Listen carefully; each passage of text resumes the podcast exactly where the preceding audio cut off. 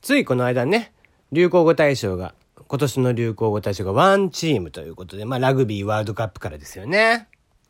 まあまあまあ、今年はね、もう間違いなくやっぱり、えー、ラグビーから来るだろうということは、まあ予想はされてましたんでね。で、その中でもワンチームということで、まあ今年の忘年会、そして来年の新年会、えー、年明けとかね、えー、新年会をするとこもあるでしょう。もう必ず聞くと思います。だからね、もし、忘年会とか新年会でね、あの、司会とかをされる方、ね、えー、じゃあ、こう、部長、そろそろじゃあご挨拶を、つって。あの、ぜひね、ワンチームという言葉使わずにお願いします。つって、えー、振ってみていただけたらいいんじゃないでしょうか。えー、話がね、多分詰まると思いますよ。大体の人が言うと思います。特におっちゃん以上はね。はい。えー、そんなこんなでテリーの山々すぎる部屋テリーでございます。いかがお過ごしでしょうか。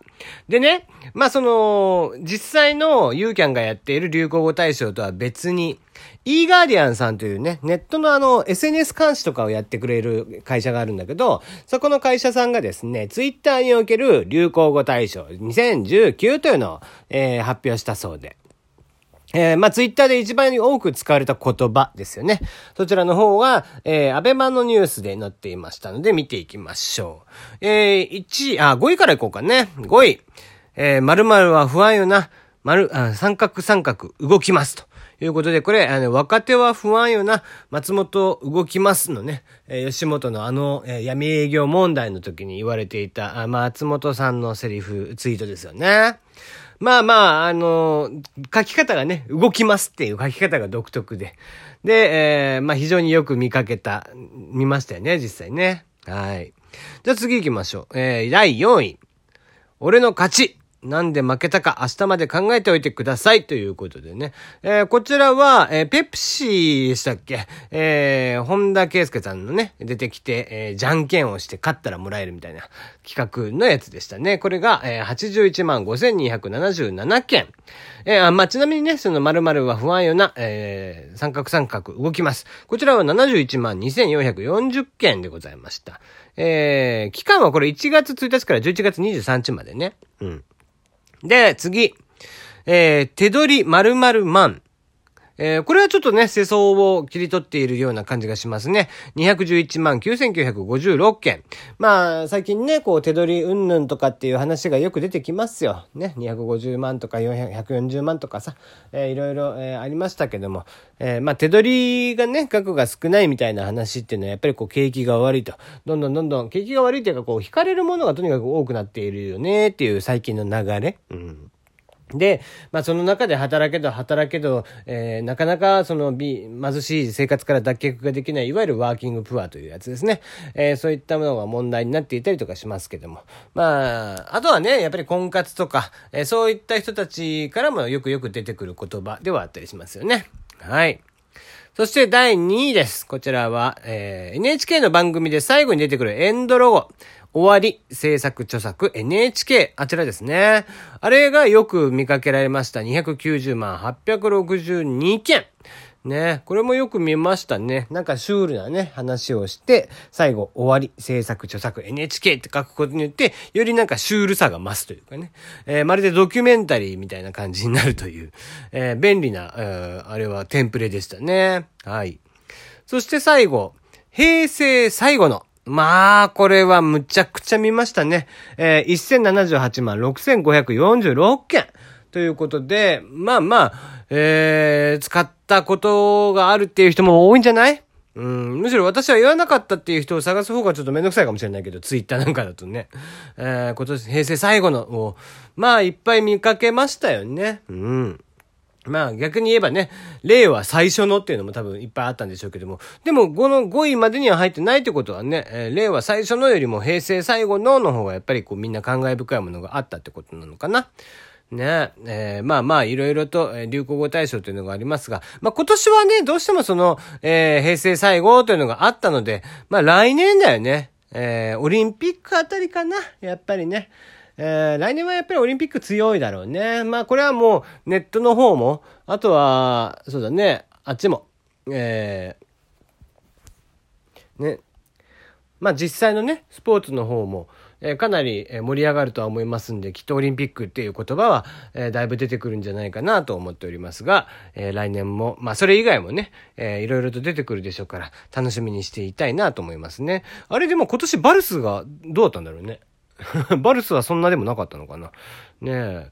まあまあ、その日しかやらない、出てこないものとかっていうのは使わないとかそういうことなのかな。うん。まあもしかしたらそうかもしれないですね。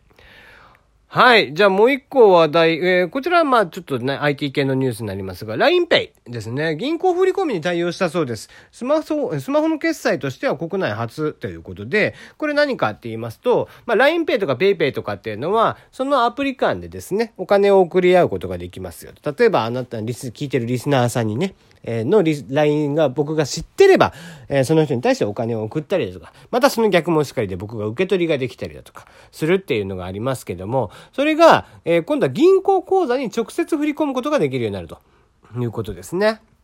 で、手数料がちょっと安め。銀行の振り込みとかに比べて安めですね。176、円ですね。税込みで。176円の、え1回10万円と。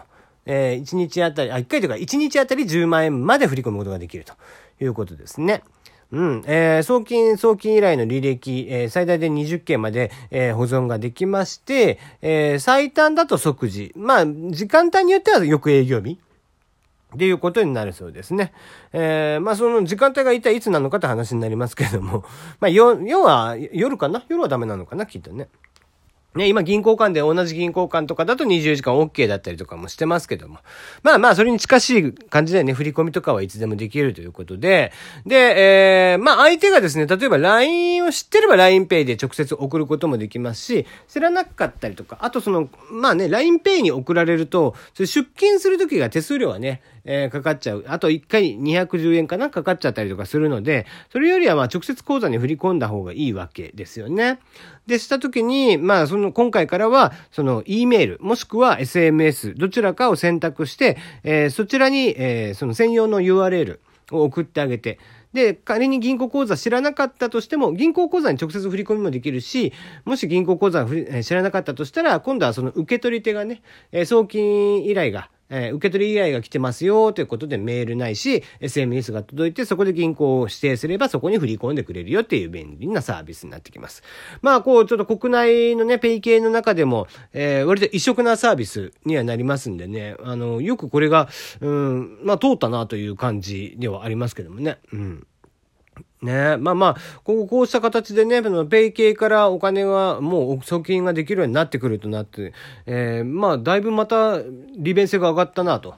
まあ、ペイペイとね、ラインペイが、まあ、将来的に別々には、あの、なっていきますが、あの、別立てでっていうことではありますけども、あの、一応ね、二つアプリが存在して、えー、結構二つでもだいぶユーザーを持っているっていうとこなんで、まあおそらく PayPay で、LINEPay でできることは PayPay でできるようになりますし、PayPay でできることは LINEPay でできるようになっていくということになってくるからね。